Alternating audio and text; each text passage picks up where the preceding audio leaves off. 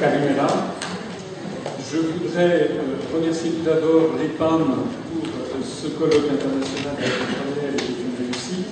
Et je voudrais, au nom des 3700 adhérents et des milliers de sympathisants de notre jeune politique en France, remercier le secrétaire général Dimitris, ainsi que les personnes que j'ai rencontrées et qui nous ont permis de mettre euh, à bien ce projet pour la France, c'est-à-dire notamment euh, Thanasis, euh, Olga, ainsi que Angéliki, et aussi Kenisia qui nous ont aidés à faire des traductions. Je vais vous présenter une projection PowerPoint qui sera à la fois en français, en anglais et aussi en grec. Donc, je conseille notamment aux personnes qui lisent l'anglais, qui lisent le grec, de regarder les, les planches que je vais euh, présenter sur cette conférence. Donc, euh, le titre, euh, c'est exactement Qui a voulu l'euro et pourquoi? Alors, peut-être les personnes à la tribune devraient d'ailleurs peut-être se déplacer parce qu'elles vont avoir du mal à voir ce, qui est écrit. Il y a un proverbe euh, en français, qui d'ailleurs je crois vient d'Afrique francophone, et qui dit Si tu ne sais pas où tu vas, regarde d'où tu viens. Il est donc toujours très important de regarder d'où nous venons et d'où vient l'histoire, et en particulier s'agissant des Grecs. Eh bien, je voudrais dire ici à vos amis grecs que les premiers inventeurs d'une monnaie nationale, eh bien, ce sont les Grecs eux-mêmes. Il faut revenir à l'Ancien Testament avec Alexandre le Grand, il s'agit d'un extrait tiré du premier livre des Maccabées. Dans le premier livre des Maccabées, on apprend qu'Alexandre, fils de Philippe, macédonien, poussa jusqu'aux extrémités du monde en, amassant les dépouilles d'une quantité de nations et la terre se tut devant lui. Le cœur d'Alexandre s'exalta et s'enfla d'orgueil, il rassembla une armée très puissante, soumit les provinces, les nations, les dynastes, et en fit ses tributaires. Vous savez qu'Alexandre le Grand mourra et qu'ensuite son empire va être partagé entre des successeurs grecs et notamment la dynastie grecque des euh, Séleucides. Séleucides et Antiochos IV Épiphane qui va régner sur la Judée va imposer en fait une monnaie unique à l'ensemble de la Judée, quels que soient les peuples et qui le composent. On lit dans le premier livre des Maccabées qu'en ces jours-là surgit d'Israël une génération de vauriens et qui séduisirent euh, en disant Allons, faisons alliance avec les nations qui sont autour de nous, car depuis que nous nous sommes séparés d'elles, bien des maux sont advenus. Le roi Antiochos, il s'agit d'Antiochos IV Épiphane, publia ensuite dans son royaume l'ordre de n'avoir à former tous qu'un seul peuple et de renoncer chacun à ses coutumes, toutes les nations se conformèrent à l'édit royal. Et pour former ce seul peuple, cette même nation, eh bien, Antiochos IV Épiphane a l'idée d'instaurer une monnaie unique sur l'ensemble de ses terres. Sauf que le problème qui se pose, c'est que cela ne se passe pas comme il l'a prévu. Un certain nombre de juifs se révoltent contre l'autorité grecque, et puis au même moment, sous un de ses successeurs, qui va être Antiochos VII, eh bien, de, de, nouveaux ennemis arrivent venus de l'est du pays et qui remettent en cause l'intégrité du territoire d'Antiochos VII. Donc son successeur va être obligé, on se pose cette qui règne sur la Judée entre moins 138 et moins 129 avant Jésus-Christ, est obligé de faire la paix intérieure pour pouvoir se battre face à ses ennemis extérieurs. Et pour faire la paix intérieure, eh il va convoquer le chef des Juifs révolté contre son autorité. Qu'est-ce qu'il va lui dire? Il va lui dire Le roi Antiochos a mon grand prêtre Etna et à la nation des Juifs, salut. Depuis que des malfaiteurs se sont emparés du royaume de nos pères, que je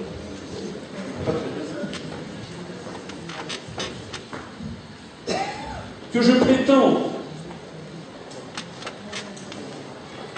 que je prétends revendiquer le royaume afin de rétablir la situation antérieure et que j'ai levé autant de, de, troupes et de vaisseaux de guerre avec l'intention de débarquer dans le pays pour tirer vengeance de ceux qui l'ont ruiné et qui ont dévasté, eh bien je te permets à toi de battre monnaie à ton empreinte avec cours légal dans ton pays, que Jérusalem et le temple soient libres, que toutes les armes que tu as fabriquées, les forteresses que tu as bâties et que tu occupes de demeurent. Ce qui est intéressant dans ce texte, c'est que c'est un texte qui date de plus de 2000 ans et que c'est la première fois que l'on trouve dans toute l'histoire de l'humanité l'idée que battre monnaie à son empreinte, c'est-à-dire avoir sa propre monnaie, eh bien, c'est assurer la liberté de son peuple. C'est d'ailleurs ce qui se passera, puisque les, Juifs se feront, fabriqueront effectivement leur propre monnaie sous le règne de Yochanan Hirkano, Jean-Yves Ier, entre moins 134 et moins 104 avant Jésus-Christ, cette monnaie a été frappée à l'empreinte du grand prêtre des Juifs conformément à la décision d'Antiochos VII. Alors quels sont les enseignements de cette affaire Depuis 2140 ans, la Bible, c'est-à-dire le livre par excellence de la culture judéo-chrétienne, cette sagesse des nations au confluent des influences juives, grecques et romaines, nous met en garde la liberté d'un peuple est consubstantielle à son droit de battre monnaie à son empreinte. La monnaie, c'est la souveraineté d'un peuple. La monnaie, c'est la liberté d'une nation et aussi, et c'est ça la bonne nouvelle, une monnaie plurinationale n'est jamais durable.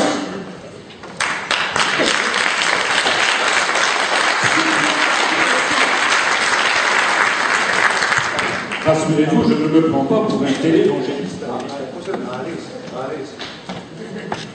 Ce qui est intéressant, c'est que toute l'histoire ultérieure a donné raison au premier livre des Maccabées. Nous avions par exemple le sesterce de l'Empire romain. Le sesterce monnaie unique de l'Empire romain a été démantelé à la dislocation de l'Empire. Nous avions le dirham du califat omégal.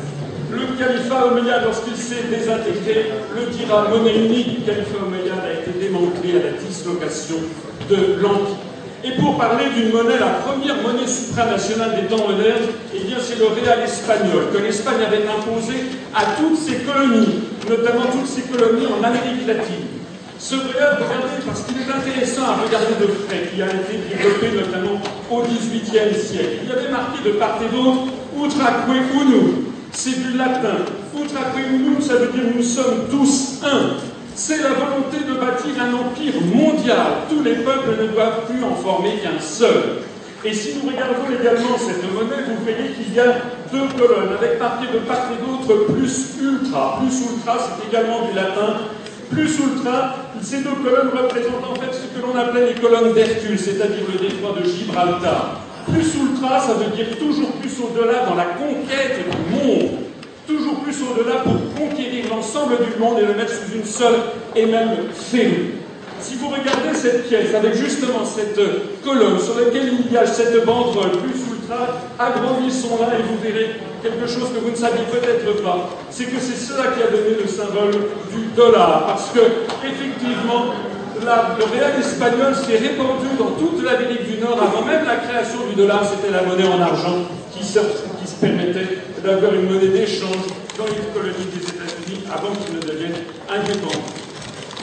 Si l'on regarde toujours cette monnaie, eh le réel espagnol s'est désintégré lui-même à partir de 1813, le démantèlement du réel espagnol, parce que c'est la règle qui apparaît, qui l'illustration de ce qu'on trouve déjà dans le premier livre des Maccabées dans la Bible, en 1813 apparaît le peso argentin avec la libération de l'Argentine de la colonisation espagnole. En 1817, le peso chilien.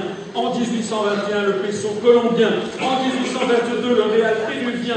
En 1824, le réal mexicain. En 1825, le peso bolivien. De 1830 à 1879, selon un processus un peu chaotique, le Bolivar du Venezuela et enfin le dernier, le Balboa panamien, qui était d'ailleurs une création américaine, qui a été cette monnaie a été d'ailleurs créée en l'espace de trois semaines.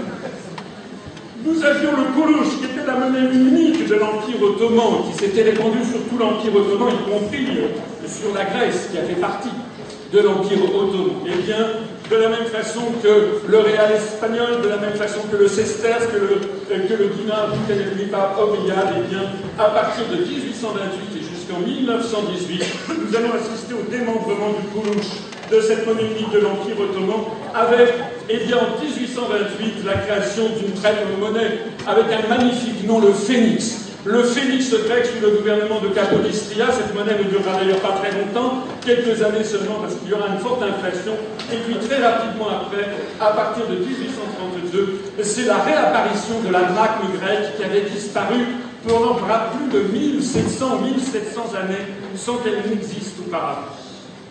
Elle avait, c'était une monnaie de l'Antiquité qui avait disparu, qui avait été éclipsée pendant 1700 ans. Vous voyez que c'est un formidable message d'espoir que nous transmet l'histoire. De la même façon, en 1834, du démembrement du Kourouche est apparu la livre égyptienne, en 1867 le le roumain, en 1868 le dinar en 1881 le lève bulgare. La couronne était la monnaie unique de l'Empire austro-hongrois. On voit ici sur cette photo François Ferdinand et Sophie Chotek, sa femme, qui sont quelques instants avant d'être assassinés à Sarajevo en 1914, en juin 1914. Eh bien, comme vous le savez, ça sera le coup d'envoi de la Première Guerre mondiale, d'où découlera la dislocation de l'Empire austro-hongrois. Cet Empire austro-hongrois qui avait une couronne. La couronne de l'Empire austro-hongrois, eh bien, entre 1919 à 1922, le démembrement de l'Empire austro-hongrois provoquera le démembrement de la couronne austro-hongroise. Par exemple, ici, avec la création de la couronne du dinar yougoslave, qui prendra deux années dans un premier temps, on mettra un timbre sur les, sur les anciens billets. Dans la zone de la nouvelle Yougoslavie, on créera le dinar de la Yougoslavie. De la même façon sera créée la couronne de Tchécoslovaque en 1919, également avec la position d'un timbre, qui sera réglé d'ailleurs en l'espace de trois mois. De la même façon que de 1919 à 1922 puis 1925 sera créée la couronne autrichienne avec d'abord un timbre mis Deutsches Reich, c'est-à-dire l'Autriche allemande, puis après un épisode de forte inflation comme en Allemagne en 1923, apparaîtra le shilling autrichien. Et puis également la couronne hongroise de 1920 à 1921. Je n'ai malheureusement pas le temps de vous parler de toutes les monnaies plurinationales du XXe siècle qui ont explosé, notamment les monnaies coloniales de l'Empire français, les monnaies coloniales de l'Empire britannique. J'irai simplement pour vous montrer l'une des dernières à avoir explosé, c'est le rouble soviétique, qui était la monnaie unique de l'Union soviétique. Eh bien, à partir de 1991, le démembrement de l'URSS a provoqué à son tour le démembrement des, des monnaies et l'apparition de toute une série de monnaies de 1990 à 1993 avec le LATS de la Lettonie, la couronne estonienne, le Manat azerbaïdjanais, le Litas lituanien, également le groupe biélorusse, le LE de Moldavie, le SOM de Kirghizie, Kirghizistan, le SOMOMI du Tadjikistan. Et puis encore aussi l'apparition du Tenge kazakhstanais en 1993, du Manat du Turkménistan, du drame arménien, du Soumouzbek, sans parler même du rouble de la Fédération de Russie. Quels sont les enseignements que l'on peut tirer de cette rapide fresque qui nécessiterait que je vous en entretienne pendant beaucoup plus longtemps? Dans tous ces cas, dans tous ceux que nous avons vus tout au long de l'histoire, les nouveaux États affirment l'élève leur indépendance et leur liberté en refusant de rester dans un système de monnaie unique. Et, quoique sortant de la guerre, et sans expérience souveraine, parfois des pays extraordinairement pauvres comme le Bangladesh ou la Guinée, eh bien, ont réussi à créer une monnaie sans encombre, une monnaie nationale en définitive, très facilement et rapidement, dans le meilleur des cas en quelques semaines, dans le pire cas en quatre ans. Sortir des monnaies uniques, c'est beaucoup plus facile que d'y rentrer. Voilà la vérité.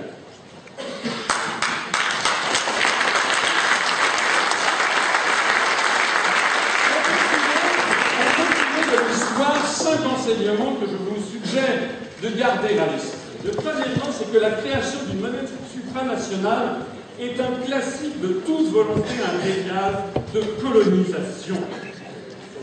Depuis plus de 2000 ans, le concept sous-jacent des monnaies supranationales, c'est toujours le même.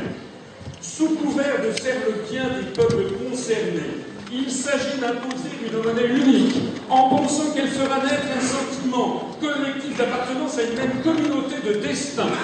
On va agir sur les substructures économiques, on va penser qu'on va créer un peuple nouveau, et on va lui imposer au passage d'une même politique budgétaire, économique et financière. C'est ce qu'avait fait la France dans son empire colonial, le Royaume-Uni dans son empire colonial, l'Espagne dans son empire colonial, et c'est exactement ce qui se passe actuellement en Europe. L'objectif primordial d'une monnaie supranationale n'est jamais technique mais financier. On a vendu au peuple d'Europe en 1992 l'idée que l'euro allait nous apporter plus de croissance, plus d'emploi. C'était faux. Tous les économistes sérieux savaient que ce serait forcément un sous-optimum collectif Mais ce n'est pas pour cela qu'a été créé l'euro. C'était parce que l'objectif d'une monnaie supranationale, c'est toujours un objectif politique, plus précisément un objectif impérial et colonial.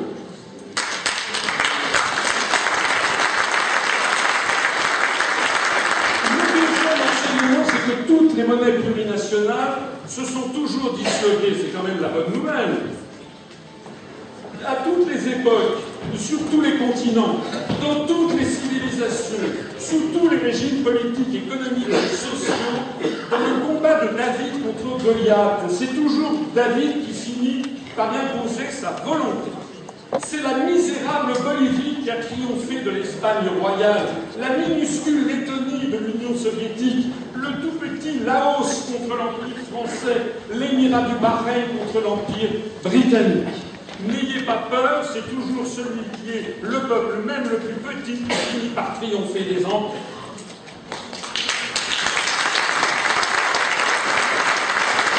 Le troisième enseignement, c'est que la durée de vie moyenne d'une est empiriquement de l'ordre de quelques décennies. Je n'ai pas le temps de vous entrer dans le détail, mais disons que en moyenne, ça dure entre 50, 60, 70 ans, parfois 2-3 siècles, parfois beaucoup moins. On a vu des monnaies plurinationales qui vont durer une vingtaine d'années. Je rappelle que l'euro a, été créé formellement dans les échanges interbancaires en 1999 et il est arrivé dans nos porte-monnaie en 2002. Ça veut dire que nous en sommes à à peu près 13-14 années de création de l'euro. C'est encore très bref. Il faut laisser du temps à l'histoire mais la suite des événements est écrite. Le quatrième enseignement, c'est que les monnaies nationales qui avaient disparu dans une monnaie supranationale ont toujours réapparu. La drachme grecque, j'en parlais tout à l'heure, est réapparue après une éclipse de plus de 2000 ans. Le dirham marocain est réapparu après une éclipse de plus de 1100 ans. Le dong vietnamien est réapparu après une éclipse de 66 ans au nord, de 73 ans au sud, après que la France avait imposé la piastre indo-chinoise. Le lac Soleton est réapparu après une éclipse de 53 ans. Je pourrais vous en donner comme ça des dizaines d'exemples. Le cinquième enseignement, c'est que l'euro, en fait, contrairement à ce que l'on vous a dit, l'euro n'a rien d'original. C'est très banal, l'euro. C'est une monnaie dépendant d'un pouvoir central impérial dont l'objet est de coloniser les peuples. Derrière le réel espagnol, il y avait la monarchie espagnole. Derrière le kourouche de l'Empire ottoman, il y avait la sublime porte, il y avait le sultan ottoman. Derrière la couronne austro-hongroise, il y avait la monarchie de Habsbourg. Derrière le Chine de l'Est africain, il y avait l'Empire britannique, la roupie indienne. Derrière le double soviétique, il y avait l'État soviétique. Derrière le dinar yougoslave, il y avait l'État yougoslave. Et derrière l'euro, il y a quoi? Qu'est-ce qu'il y a derrière l'euro? Alors je vous propose un début de réponse en vous posant cette question. Qui a eu le premier? L'idée d'une constitution européenne Pour cela, j'ai une réponse que je vous propose. C'est une interview du général Eisenhower dans le très grand magazine français Paris Match du 27 octobre 1951 par page 18, c'est le numéro 136 pour ceux qui avaient précision. Dans ce numéro de 1951, le général Eisenhower, qui n'était pas encore président des États-Unis, il était à la tête du chef, c'est-à-dire l'équivalent de l'auto, a fait cette interview que vous voici ici le scan et donc voici l'agrandissement. La question du journaliste, que pensez-vous de la Fédération européenne? Réponse de Eisenhower en 1951. Rien ne pourrait nous être plus agréable que d'apprendre que les États d'Europe occidentale ont décidé de réunir dans une ville d'Europe, disons à Luxembourg, des délégués responsables avec le mandat de rédiger l'acte constitutionnel de l'Europe, de désigner la capitale et de dire qu'à partir du 1er janvier, l'Europe occidentale fonctionnera comme une fédération. Aucune décision ne pourrait mieux nous aider dans la tâche que nous poursuivons. Les inventeurs de la Constitution européenne, ce n'est ni la France, ni l'Allemagne, ni le Royaume-Uni, d'ailleurs ils n'ont pas de constitution au Royaume-Uni, ce sont les États-Unis qui l'ont suggéré dès 1951. Nous parlons de l'euro, qui a eu le premier l'idée d'une monnaie européenne. Cette fois-ci, je vous conseille de lire le Daily Telegraph, le journal britannique du 19 septembre 2000. Et qu'est-ce qu'on lit dans le Daily Telegraph du 19 septembre 2000, un article du grand journaliste d'investigation britannique Ambrose Evans Pritchard Il décrit des documents secrets du gouvernement américain qui viennent d'être déclassifiés, puisqu'effectivement, vous savez que le gouvernement des États-Unis est obligé d'obéir à la loi américaine et donc de déclassifier au bout de 30 ans un certain nombre de documents secrets d'État. Donc là, nous avons la preuve exacte, tangible. Il n'y a pas de discussion possible. Il ne s'agit pas de complot, de conspiration. Il s'agit d'une stratégie qui a été révélée par les documents déclassifiés de l'administration américaine. Des documents secrets du gouvernement américain qui viennent d'être déclassifiés montre que la communauté des services secrets américains a mené une campagne tout au long des années 50 et 60 afin de promouvoir l'unification européenne. Les dirigeants du mouvement européen, Rettinger, le visionnaire Robert Schuman, l'ancien Premier ministre belge Paul-Henri Spaak, étaient tous traités comme des employés par leurs parrains américains, des employés des services secrets américains. Le rôle des États-Unis fut camouflé, comme pour une opération secrète. L'argent de l'AQE, c'est-à-dire de l'American Committee for United Europe, provenait des fondations Ford et Rockefeller, et aussi bien que de milieux d'affaires ayant des liens étroits avec le gouvernement américain. Et puis, c'est là qu'on arrive au sommet de cet article fondamental, une note émanant de la direction Europe, note donc déclassifiée, trouvée par le journaliste d'investigation britannique Ambrose Evans Pritchard, une note émanant de la direction Europe datée du 11 juin 1965, conseille au vice-président de la communauté économique européenne, à l'époque Robert Marjolin, de poursuivre de façon cachée, subreptice, de camoufler l'objectif d'une union monétaire cette note recommande d'empêcher tout débat jusqu'au moment où l'adoption de telles propositions deviendrait virtuellement inévitable.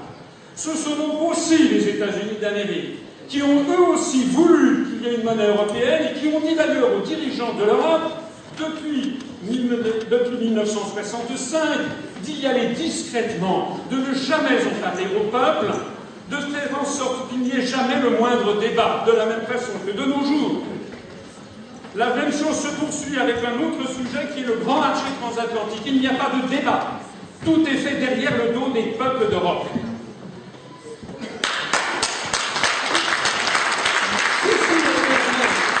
Ceci permet de tirer une conséquence que je crois importante, dans un pays comme la Grèce, où le sentiment anti-allemand est parfois rigoureux et on peut le comprendre. J'insiste sur le fait que ce n'est pas l'Allemagne qui a forcé les pays d'Europe à adopter une monnaie commune.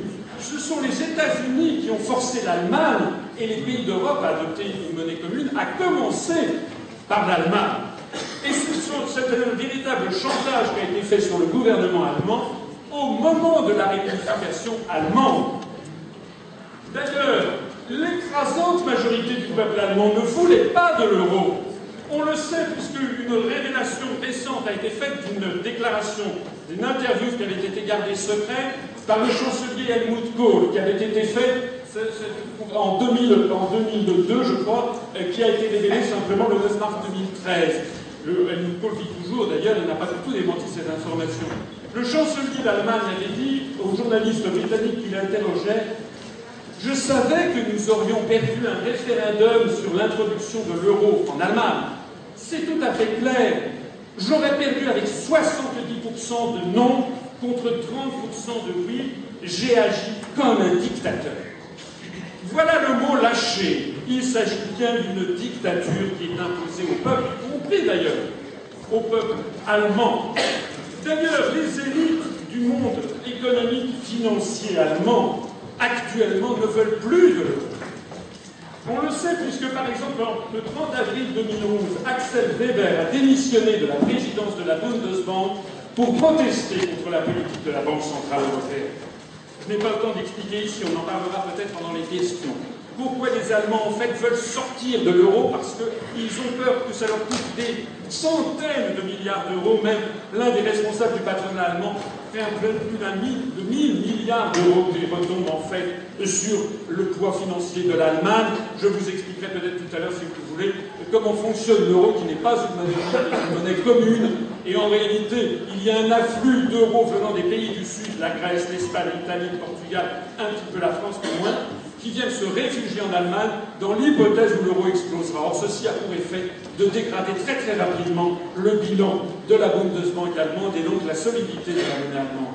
Donc c'est pour ça que les uns après les autres, les dirigeants du monde économique allemand démissionnent. On a appris le 9 septembre 2011 que c'était Jürgen Stark, le chef économiste allemand de la BCE, qui a démissionné à son tour avec fracas en disant qu'il ne pouvait pas supporter, ne pouvait pas accepter la politique de la Banque Centrale Européenne qui entraînait, selon lui, toute la zone euro, dont l'Allemagne, dans le désastre.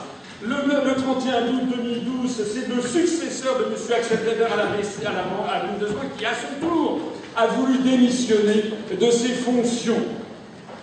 Alors, qui est-ce qui sauve l'euro en ce moment? Eh bien, il suffit de regarder la presse. Ce sont les États-Unis qui exigent le sauvetage de l'euro. Le 16 septembre 2011, M. Timothy Geithner, qui était, à l'époque le secrétaire au Trésor américain, s'est invité à, à, Wroclaw euh, devant une réunion des ministres de l'Eurogroupe, comme on dit, c'est-à-dire Des pays de la zone euro, et comme le dit ce journal français, pour faire la leçon aux Européens en leur intimant l'ordre de sauver l'euro. On sait également que c'est le 4 novembre 2011 au sommet du G20 de Cannes. C'est le président Obama qui a exhorté les dirigeants européens à résoudre la crise de l'euro, qu'il voyait comme la principale menace pour l'économie américaine. Et pour sa réélection, c'est du moins ce qu'il On sait également que cette femme, qui est Madame Leigh Brainard, il s'agit d'extrait du New York Times, cette femme, elle est en fait sous-secrétaire du Trésor pour les affaires internationales.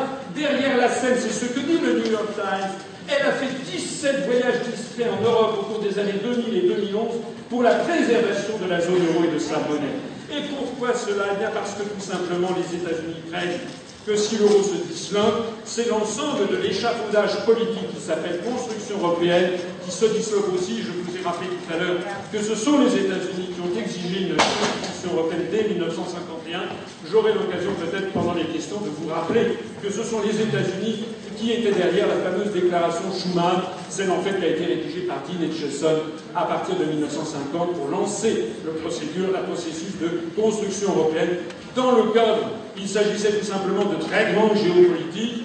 Après les conférences de Téhéran de 1943, de, de Yalta de 1944 et de Potsdam de 1945, l'Union soviétique et les États-Unis d'Amérique s'étaient partagés le gâteau Europe et les États-Unis avaient pris la partie occidentale. Sauf que là où Staline pouvait y aller avec des coups d'État et des coups de force, parce que c'était la personnalité de Staline d'une part, parce que d'autre part l'Europe orientale n'était pas peuplée traditionnellement de démocratie, les Américains, pour mettre la main sur le glacis géopolitique occidental, ont été obligés d'inventer cette construction européenne qui sert en fait leurs intérêts.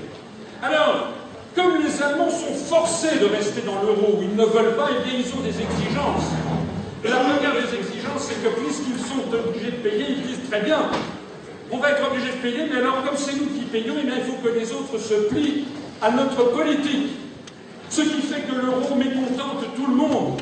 Parce que vu des pays du Sud, vu de Grèce, vu d'Espagne, vu d'Italie, vu du Portugal, mais aussi de France, l'Allemagne réapparaît de plus en plus comme, comme quelque chose de menaçant, comme une puissance qui veut nous dominer, nous imposer son mode de vie, c'est vrai.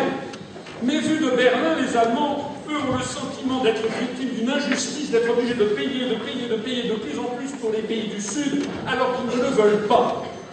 Donc si tout le monde est mécontent de cette monnaie unique, on voit très bien que nous allons vers une explosion générale. En attendant, les Français et les Britanniques avaient choisi le mot de écu pour la monnaie unique. Vous vous rappelez pourquoi peut-être écu? Parce que vous connaissez les Français. Les Français sont toujours un petit peu arrogants aiment toujours un petit peu leur histoire nationale, et puis ça faisait penser bien la pièce qui était celle de Louis XIV du grand siècle.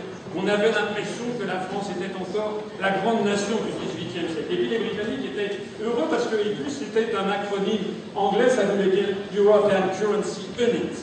Sauf que le problème, c'est que les Allemands, eux, n'en voulaient pas parce que ECU, ça faisait penser à la bière. La bière ECU, ça faisait penser, donc ils ont dit non, et puis ça faisait penser aussi à la vache, dit. Donc les Allemands ont dit non. En fait, puisqu'on les force à être dans l'euro, dans cette monnaie commune, et puisque c'est eux qui vont être obligés de payer le plus possible, ils se sont dit très bien, mais alors au moins laissez-nous le choix de la monnaie. Et ils ont choisi quoi Bien sûr, qui donc ont imposé le nom de euro. Euro, il paraît que ça plaisait à tout le monde. À presque tout le monde. Presque tout le monde, parce qu'en grec, ça se dit euro. Ne parle pas bien le grec, mais en grec, en Grèce, ça n'a pas plu. Pourquoi? Eh bien parce que ça faisait penser à Ura, l'urine, et aussi parce que ça fait penser à Euros, qui est l'un des dieux, l'un des grands vents de la mythologie grecque, le vent de l'Est qui apporte les tempêtes. En d'autres termes, et je suis ici ému de parler à quelques centaines de mètres du Parthénon, dans ce pays qui a inventé la démocratie, qui a forgé les plus grands mythes du monde occidental, ce que quand j'étais petit, quand j'avais 8 ans, 9 ans, je lisais avec plaisir dans mes livres d'histoire, parce qu'on a même à 9 ans en France, à cette époque-là, on parlait des mythes grecs. Et bien dans ce pays qui a inventé la mythologie, une mythologie sans équivalent dans l'histoire, le moins que l'on puisse dire, c'est que ce nom de héros, c'était déjà très mal parti. Je vous remercie de votre attention.